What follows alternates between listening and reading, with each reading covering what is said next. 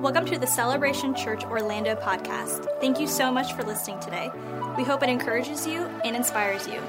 Here's today's message. You can go ahead and take your seats, but as you do that, would you mind turning to someone around you and welcoming to church this morning? We are truly so glad that you are here. If you're joining us online or on our podcast, welcome. We're so glad that you're with us as well.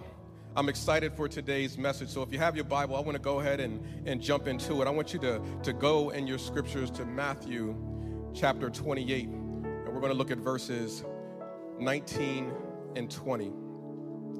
This is a, a, passage of scripture that we commonly refer to as the Great Commission. This is Jesus coming to the end of his earthly ministry, and he begins to, to issue uh, assignments to his disciples. He's telling them, Now that I'm about to ascend into heaven, I'm giving the balls in your court. There's, there's some specific instructions that I want to give you.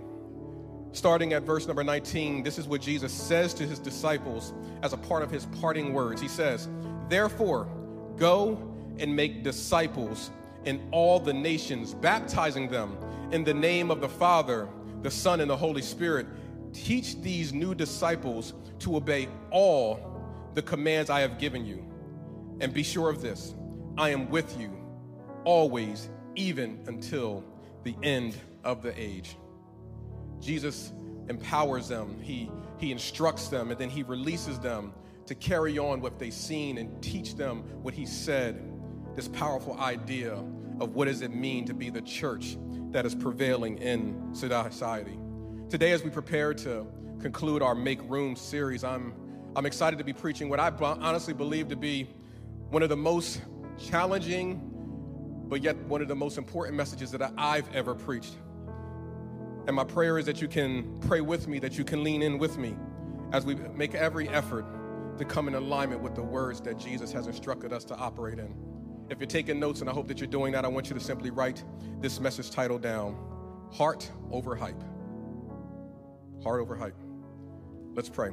Heavenly Father, we thank you so much, Lord, for your word. We're so thankful that we are a part of your church. And we're thankful for moments like this where we can come together to gather in your name because we know that you're in the midst of us. So, Holy Spirit, speak. We invite you to encourage us, to, to challenge us, to, to lead us to our next steps.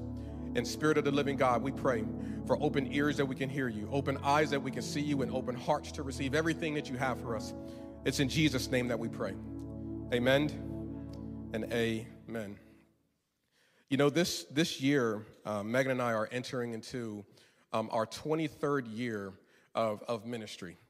Um, and it's, it's, it's really just kind of like wild to me because I still vividly remember um, the day when her and I had this radical encounter with God, this moment where, where we had recommitted our lives to Christ. Many of you guys have heard my story, but, but for us, we were raised in a Christian household, but, but it was moments where you just kind of live on your own terms. So it was that moment when we, we came back and we, we never turned back from it. I remember it so vividly that, that moment where we were in a service like this and, and feeling this draw to go to the altar to surrender our lives to Christ. And we didn't plan it. We didn't walk in and say, like, hey, this is our moment, let's go. It was like I was in one part of the church, she was another part, but we just couldn't resist it. And from that moment, we knew that we were going to lay our lives down to do whatever we could do to, to do our best to, to be an example of what does it mean to be a follower of Christ, to be connected to his body of believers.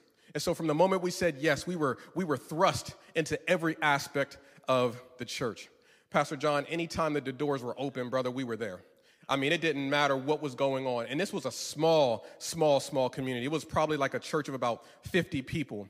But man, like the, the, the word was rich. Like we, we had services that went on for like four and five hours, six hours. That would just be the norm. Y'all think I preach long. Like, and it was unapologetic. You went in and didn't know when you were getting out. That's like going to jail and not having a date out. Like, you're just here waiting. When, when are we going to get out? You will leave hungry, but you will also somehow leave full. Somebody will catch that later. Um, but it was that, that was what the experience was. We would just be in this environment, and it was in this environment that we learned so much about discipline.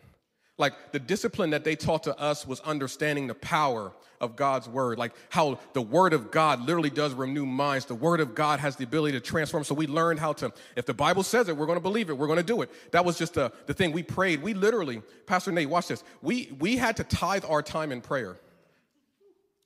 Um, notice I didn't say we chose to. We had to tithe our time in prayer. If you did not pray, for two hours and 40 minutes every day, what are you doing with your life? tithe your time in prayer. So we were raised in this environment with this very, very great discipline, but discipline without grace gives birth to legalism. Man, we just getting started.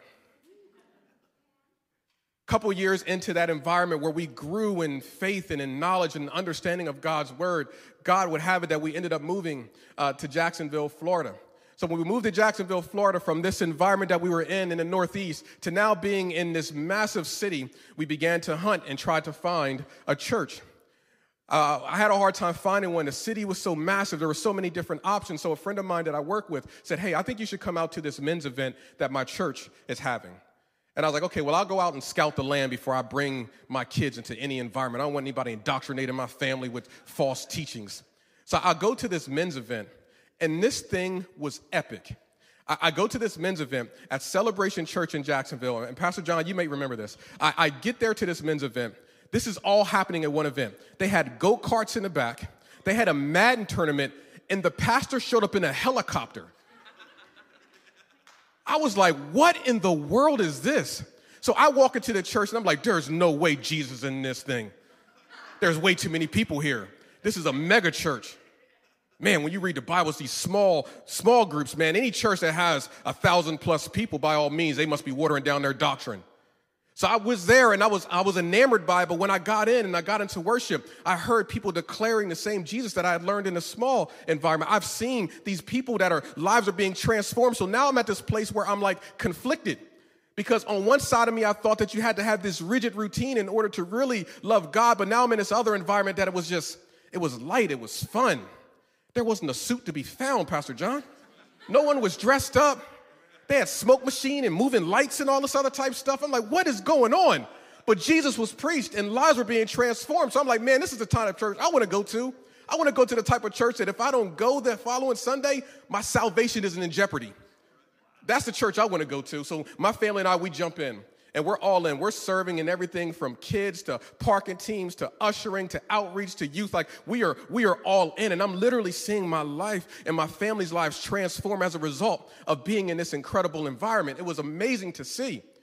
Megan and I had an opportunity to, to serve in our Jacksonville location, our, our DC locations. We traveled all over the world to go to our different locations. And I'm like, this is amazing. This is what we refer to as life giving. I began to go to conferences on what are the best ways to build the church and, and began to partner with other churches and pastors. And, and if you use this strategy, then the church is going to grow. And if you, you do these things, then you're going to see life transformation. And all of these things were great. So when we went into 2020 with an expectation of using all these elements that we knew that would just allow the church to just blow up. I mean, just blow up. Like, man, we I had a I had a vision meeting with our staff, and I'm like, man, by this time, if we are not at 2,500 people, then they're sending the camp. Like God's hand is on us. We're going to do some amazing things. And then we get into 2020 and the world shuts down. Everything that I thought it meant to be a part of a thriving church was immediately turned upside down.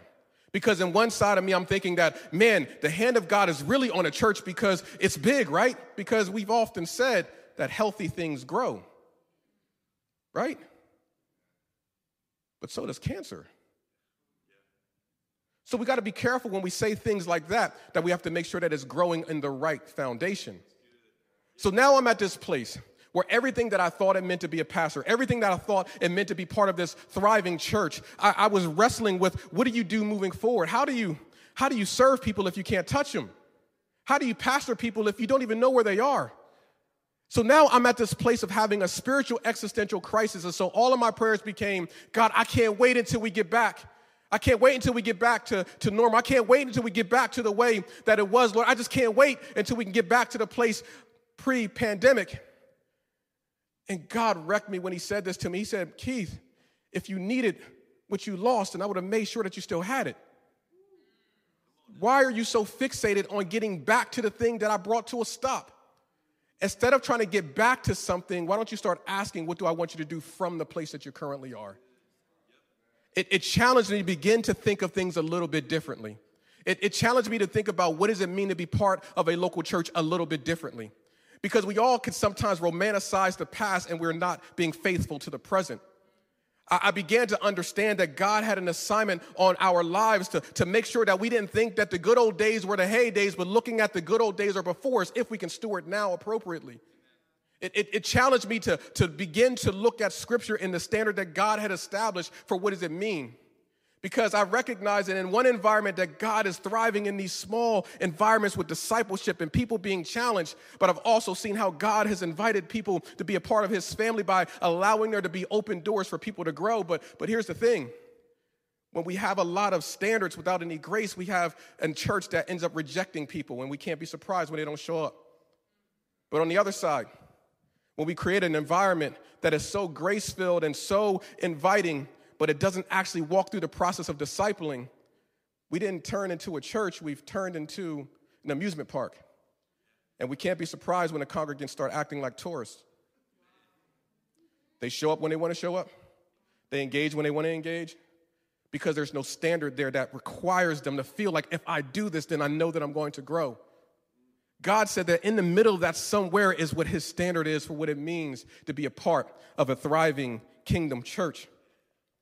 He's challenging us to be a church that puts heart over hype.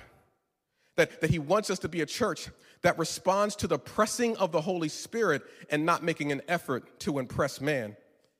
I, I often wonder if there are times in our lives that we're so busy trying to go viral that we stop making disciples. That, that in an effort to, to utilize the tools that God has given us to absolutely reach people, if we end up serving those tools and we actually stop discipling and developing them. Over the past couple of years, I spent some time examining church history. And it doesn't have to go outside of the Bible to do this. I was reading in the book of Revelation where Jesus offers his critique of the church. He, he analyzes these churches and he says this common thing like, man, you're doing some amazing things. Man, your church is so incredible. But I got a couple of issues with you. I, I got something to say. Um, if, if you're interested in what I got to say about your church, um, here's something I got to say. You're doing a lot of incredible things, but your church is riddled with compromise. Man, you're doing some amazing things, but you don't even teach people to repent anymore. Man, you're doing some amazing things, but you stop, you stop developing people. You're, you're doing some amazing things, but you don't even have morality in a pulpit anymore. You're, doing some incredible things. You're reaching the community. Your name is incredibly famous. It's just, you've gotten away from the first love. You've, you've lost track of what was really, really important in the body of believers. How, how terrifying is that? That the things that we look to as a metric of success, Jesus said, that's cool, but you still ain't get it right. I, I, believe that this is meant to be an indictment and a challenge for all of us to ensure that whenever we're connected to the body of believers, that it's rooted in something that has a kingdom focus, something that has the ability to, to have the discipline in a small environment, but the invitation of a bigger environment. Because here's what I've learned within church. I've learned that you have a church that can be similar to what we see in Genesis chapter 1, where it says that the Spirit of God hovered. Y'all remember that? Where God hovered over the earth. You know what that word hovered means? That means the power of God was present. So you can have some environments where the power of God is present. You can walk in and almost fall out in the spirit as soon as you walk in. The power of God is present. But here's the problem there's no practicality. The Spirit of God doesn't land and people don't go beyond the four walls of the church. Then you have the other side. Well, this is what I call the dry bones church. You have all these structures, but you created such a strategy that the Spirit of God's not in it. I believe that God is saying it's possible for the two to exist if you build it on the appropriate foundation. Being a church that is heart of God over the hype of man. You see, the church isn't a building, it's a collection of people that have been called out, that's been called to be set apart. The assembly that gathers with accountability and structure and deepness and grace. And somehow it's in this environment, it's in this ecosystem that we see people begin to thrive, or as Jesus says, the church is prevailing no matter what it faces. So many of us are in faith crisis because I believe we presented a faith to them that is not biblical a faith of if you pray about it, it's going to work itself out. A faith that says if you're offended, then just go to the next place. That is not the biblical instructions that God gives us. He teaches us how to work through things. This is why Jesus prayed and said, I want you to be in unity with one another. Why? Because all we got is each other. So we work through it, we figure it out, we pray through it, we process, we, we learn to disagree. We don't go into holy huddles with everyone who thinks exactly like we do because there's nothing to challenge us to change.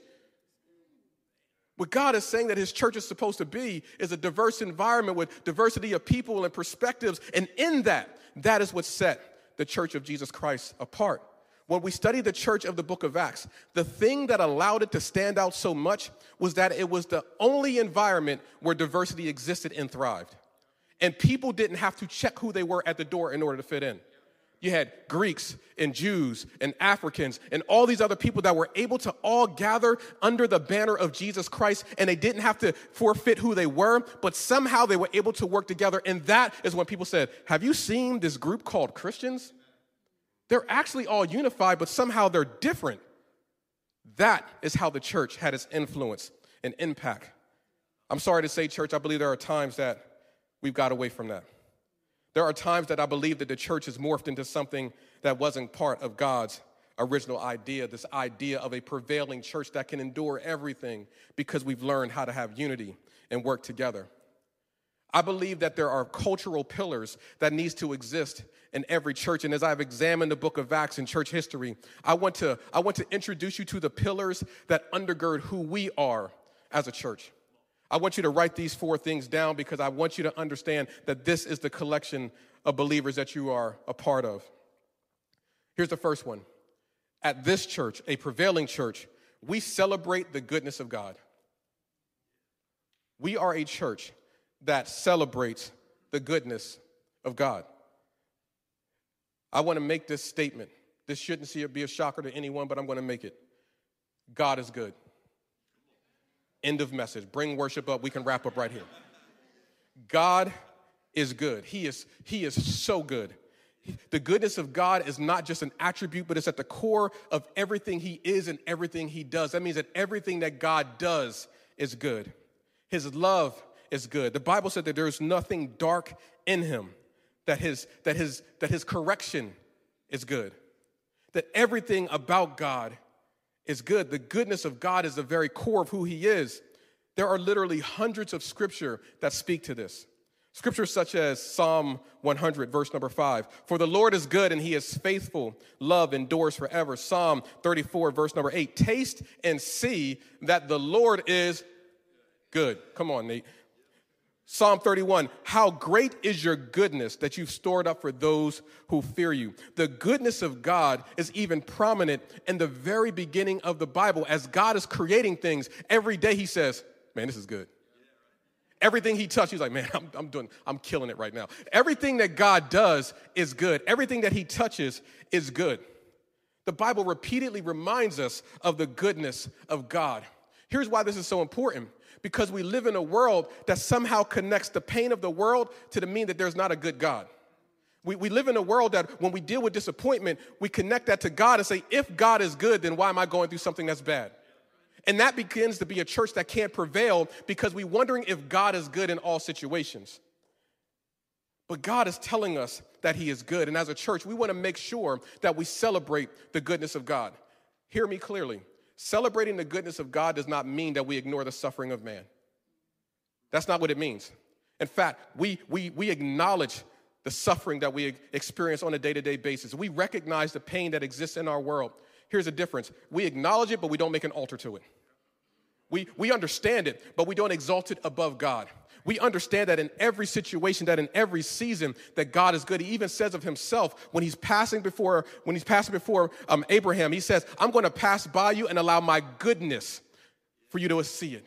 God is allowing us to understand that He is good. We are a church. Then the early church was built in such a way that even when there was suffering, they celebrated the goodness of God. That even when there was disappointment, they celebrated the goodness of God. What that meant is no matter what they were facing, they found a way to deal with the pain, but they always looked to Jesus as the author and finisher of their faith. What I want us to understand that as a body of believers, we're not called to come into the collection of people and live in a place of depression and stay there. We acknowledge the pain. We understand the disappointment disappointment, but we look unto Jesus and we understand that even in the mess, that God is good. That even in the pain, that God is good. Even in my suffering, I know that God is good. It doesn't mean that everything is good, but only a good God can work everything together for the good. Only a good God can do that. We, it, there's no shortage of, of moments where we've experienced pains and setbacks. Let me, let me tell you how 2022 has been for your boy so far. One day in, my wife loses her grandmother. Four days in, she loses her uncle. So, so Megan is in Fort Lauderdale right now, on the back end of a double funeral. They decided just to hold off and have both funerals together. That's the start. That was just week one. We get into week two. It's a little bit more personal, but I want y'all to pray for me. Um, $3,000 in car repairs. Exactly. Ain't nothing good about that. Then, the week after that, close friends of mine all got laid off. Over 40 people that I know all got laid off. This is in the middle of prayer and fasting. Danira, I thought when you prayed and fast, that stopped all bad things from happening. That's, that's, what, that's what I thought. I thought that if I prayed enough, if I read enough, if I highlighted enough, if I journaled enough, that all suffering and pain would take place. If I, if I built my doctrine on that, then God certainly isn't good. But I want to let you know that the goodness of God is able to take those pains points of suffering if we're looking hard enough and we can recognize His goodness even in it. Because even in the loss of life, I'm recognizing the goodness of God as He's bringing family together and they're celebrating legacy. And now I see that what was birthed in pain has then birthed unity. I'm, I'm, recognizing now that even though I had to spit out a lot of money, that God somehow provided and we were able to do it. God is good because He's a provider. I've even been able to recognize that of all the people that got laid off, most of them have already found jobs making even more money. I'm trying to you to understand that God is good in season, out of season when I'm uncomfortable, that God is good. Only a good God is able to work all things together for the good. How else do we understand when we look at the life of Joseph, of this man who was betrayed by his brothers, sold into slavery, put into a prison for a crime he didn't commit, but yet God used him to be in a position to connect with the Pharaoh that saved an entire world? What I'm trying to help you to understand, he said these words what the enemy meant for evil, God is going to use it for good. What I want you to understand is that we celebrate the goodness of God, that even when we're uncomfortable, God is good, that even when we have setbacks, God is good. We trust trust God through every season because we know that God is good. I want you to walk away understanding it may not be good, but God is. God is good. Only the goodness of God can allow a person who's been abused to now turn that platform into a place of refuge. Only the goodness of God can allow a person who was an addict to now become an ambassador of what wholeness looks like. God is unapologetically good. This is why we celebrate the goodness of God. This is why we have moments where we collect testimonies because we want to make sure that we all understand that even in the suffering, God is good. Here's the second thing I want you to write down we engage the presence of God. The early church, they celebrated God even in their suffering. The other thing that they did that allowed them to be a prevailing church is they engaged the presence of God. James chapter 4, verse number 8 says, Draw near to God, and he draws near to you. You know, when you read through the Bible, you'll find that, that God is a gentleman. Jesus says, I stand at the door and I knock. I respect your boundaries. If you don't want to let me in, I will not force my way in. When we engage God, God engages us. We have a choice to make. I have one of those, those cars that has like um, a key fob. And, and the key fob has this technology in it. It's not anything new, but, but when you get close enough to the car, and if you touch the handle, it automatically unlocks the door. When I first got this, man, you couldn't have told me that I haven't arrived. I'm like, man, I used to remember the days when I had to actually put the key in the lock, unlock it. Remember those days for some of y'all like, yeah, I've been here for 20 years. Man, slow down. I haven't. I just got here. I, I, remember when I first walked up to the car, I had my hands full and I, and I reached out for the handle. And when I touched it, because I had the keys in my pocket, it unlocked it without me even having to dig into my pocket, put the stuff on the ground. I was like, this is some Harry Potter witchcraft, but I love it.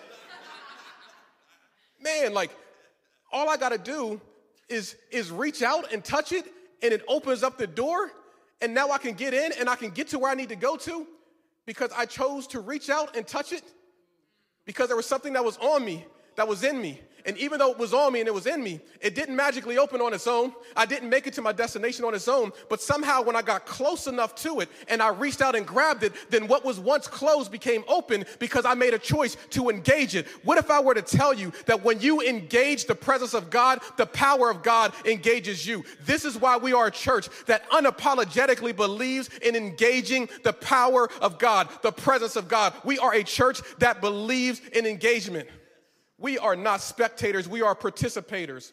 This is why when we come to church, you, you hear us lifting up our hands and see us calling out the name of God. This is how we engage. This is how we invite God to move in our lives. This is why when we talk about, hey, we have small groups showing up, and when we actually show up, that we begin to get strengthened in our faith and we find ourselves getting deeper and growing in revelation of God's word because we chose to show up and engage. This is when you begin to see people that even in moments of suffering, but when they call on the name of the Lord, there's some freedom that begins to give birth because the Bible says that He inhabits the praise praises of his people. Let everything that has breath praise the Lord. When I do that, that somehow it gives me peace and understanding. This is why we come to church consistently, not because we're supposed to sit home and be lone rangers, but when we come together with a collection of people, we're around other folks that are walking through same seasons and we're encouraged and strengthened and iron sharpens iron. This is why we read the God, the word of God, because as I'm reading God's word, God's word is reading me. It's challenging me. It's directing me. It's instructing me. This is why we engage the altar. This is why we come up and we surrender surrender ourselves, lay our lives down, because we know that when we engage the power and presence of God, that God's presence engages us. This is why we do what we do. This is why we say amen. This is why even in church service, we clap our hands, we say amen, we stand on our feet, we do these things.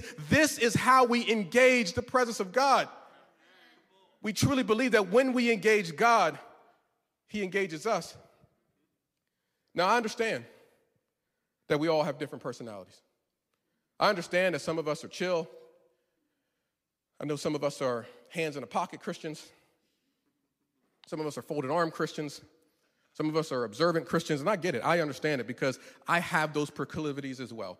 I have those tendencies as well. I'm more, I'm not a demonstrative personality at all. Some people are like, liar. I'm telling you, I'm not. I'm more, I'm more chill than anything. But here's the thing the more and more that I read the Bible, here's the thing, I just I'm fascinated by this. The more and more that I read the Bible, it talks a lot about the way that we worship. I have not found a single passage that says that we do it because we feel like it. I haven't, I haven't found it. And if you find it, send it to me. I haven't found a single passage that says everything that feels like it, praise the Lord. I, I just I just haven't found it. But what I have seen is that there are moments where we're waiting for our feelings to determine our action. But when I read the Bible, I actually see that our actions bring our feelings into alignment. We engage the Word of God. We engage the people of God. We engage the environments of God because that is the way that we are able to bring our feelings into alignment.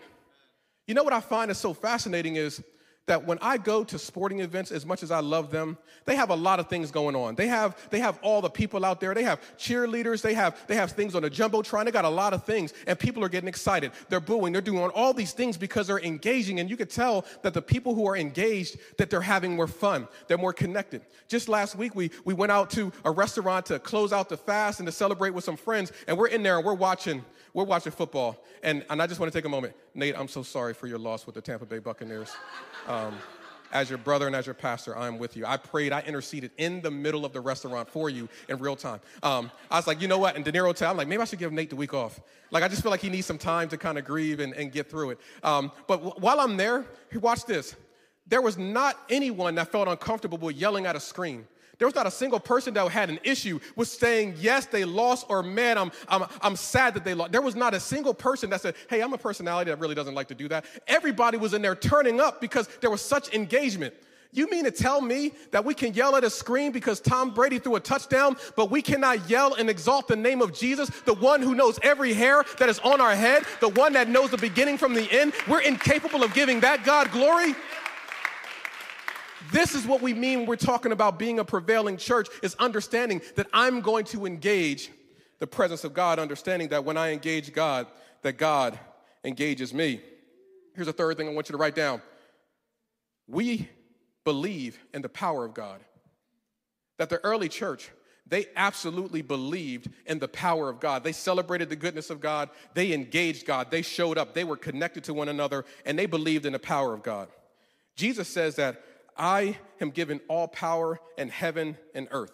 And I give this to you that the ministry of Jesus was a ministry of power, reconciliation. He healed the sick, He brought redemption, He literally modeled resurrection. That Jesus was an example of what the prevailing church looks like. And then He says, I want you to do the same thing.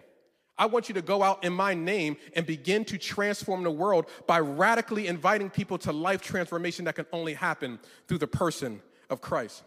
I want to be very clear. We do not believe that the power of God has an expiration date on it.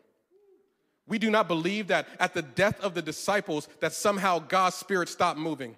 We unapologetically believe in the power of God. This is why we get on this platform and we read off prayer requests. And I love those moments when the things that we pray about become the things that we praise about. We believe in the power of the presence of God. We believe and understand that God is still on the move, that God is still bringing restoration. And some of us are saying, I don't feel like I see it the same way that we did in the book of Acts. I will tell you one, make sure you educate yourself beyond your feelings because I want you to know that there's revival that's taking place all around the world, that there are stories of eyes being opened, there are stories of marriages being restored that every time that a sinner comes to repentance, that's evidence of the transformation in life that happens as a result of the power of God. We believe that God has the ability to transform your life. We believe that God has the ability to resurrect your marriage. We believe that God has the ability to order your steps. He's the God that can restore your vision, that we believe in the power of God. I have personally seen miracles take place. I have personally been a part of watching the move of God take place. I've seen revival. I've seen the Holy Spirit pour out on young children. What I want you to know is that we believe in the power of God. We don't believe that the power of God has an expiration date. Just a couple of weeks ago,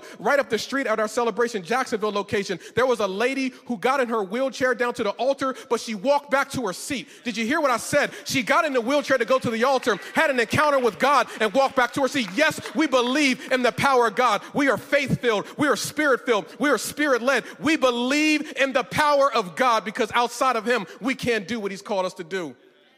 We will pray for you. We will lay hands on you. We will anoint you. We believe in the power of God. Here's the fourth and final thought we demonstrate the love of God. We demonstrate the love of God. We celebrate the goodness of God. We engage the presence of God. We believe in the power of God. And we demonstrate the love of God. Here, here's how we do this. I think it's found encapsulated in John 3:16. So God so loved the world that he gave his only begotten son. Time wouldn't allow me to unpack all the nuances of the scripture, but there's a couple of things I want to highlight. That God loved, so he gave. He demonstrated his love to us by giving his son. His son became a servant. So, how do we demonstrate the love of God? We do it through generosity and we do it through serving. That is how we demonstrate the love of God. We are a church that is 100% others focused. We, we love when we are able to go, as Jesus instructs his disciples go, don't stay where you are, go. Reach the lost, equip the found, help the hurting. Go. Get outside of your comfort zone. Go. We believe in demonstrating the love of God, showing the love of God at your workplace, showing the love of God in your community, making sure that we serve and that we issue generosity. Again, the early church, the thing that was so profound about it is that they actually served one another. That, that no one thought they were better than anyone else. They served one another. And then when there were needs, they all collectively contributed and they would begin to distribute it to the needs that were in the community. The thing that marked the early church was their radical servanthood and their generosity. The Bible says that they had all things in common, that they lived with this mindset of like, we're all in this together. I'm gonna, I'm gonna share what I have. I'm gonna, I'm gonna give generously. I'm gonna serve. I'm gonna make a difference. Those pillars, celebrating the goodness of God, engaging God, showing up, no days off, believing in the power of God, believing in and understanding that God's on the move, and demonstrating the love of God to a world that desperately needed, that that created the prevailing church that allowed the church to be successful then and to still be alive now. We celebrate we engage, we believe, we demonstrate. If you notice, these are all verbs, these are all actions. To be a church that's heart over hype means being a kingdom minded church that's about the Father's business and we're doing it the Father's way. I want to ask you guys to do three things for me as we close out. We're actually going to go back into worship in just a moment and then we're going to we're going to close out, but there's three things I want you to do. Here's the first thing. Pray with us pray for us. Prayer. Prayer is so powerful. I am grieved at my core when I look out into the church families and I'm seeing pastors burning out. I'm seeing people who serve burning out. I'm seeing people's lives implode. This thing is not easy. The enemy is trying to come in. It's the same thing from Cain and Abel. The enemy is crouching at our door. And I'm asking you to pray with us, pray for us as we pray with you and for you. We need your prayers. Here's the other thing I want you to do participate. Participate. Please know that what we do is for you. That, that when we are praying and, and, and looking at what can we do for our church, we're thinking about you. I, remember when I first got to Celebration Church in Jacksonville, and I would hear the varying speeches about getting involved in groups and doing these other things and, and hearing about what God does in them. I, if I could be honest, there were moments I'm like, oh, that's not for me. I've been in ministry for this amount of time. I know the Bible. I'm, I'm good. I'll, I'll save up that space for somebody else. And then finally, when I made the decision to truly engage, to truly participate, not only did it transform my life, my family, my children, but I actually made some of the best friendships that I've ever had because I decided to show up. If, if this is your church home, prayerfully ask yourself, God, where do you want me to participate in?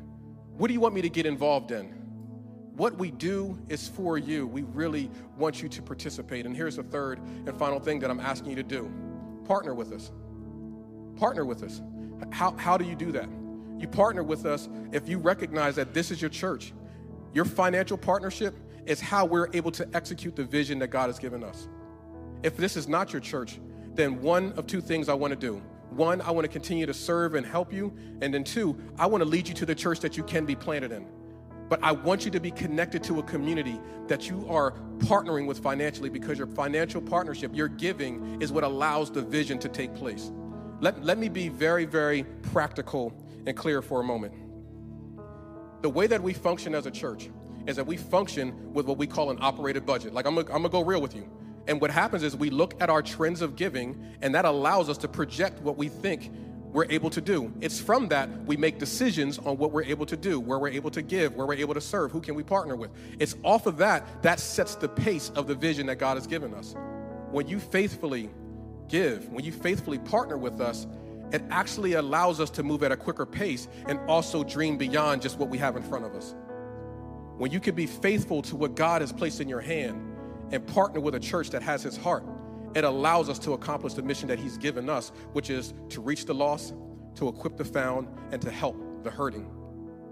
In a couple of months, I'll be having a vision Sunday to unpack some very specific goals and plans that we have.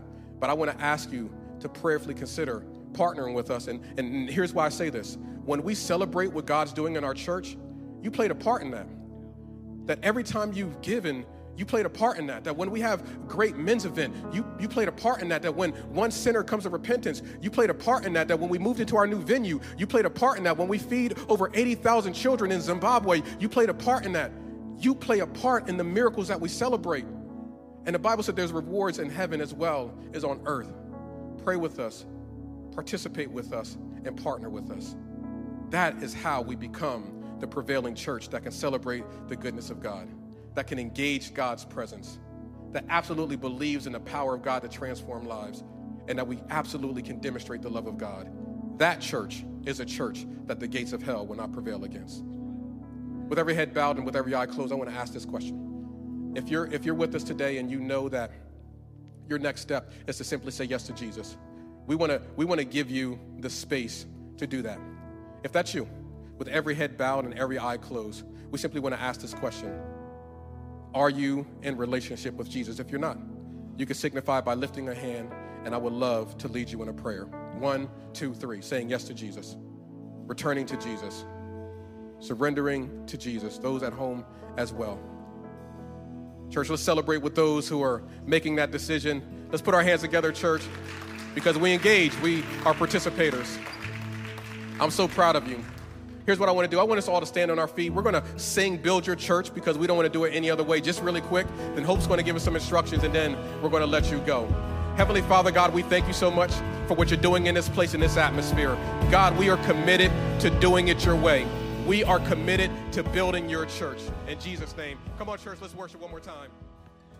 Thanks again for listening. We hope you enjoyed today's message. We'd love for you to subscribe to our podcast and review and share what you heard today. If you'd like more content like this, or you'd like to connect with us, go to celebrationorl.org. We hope you join us next time.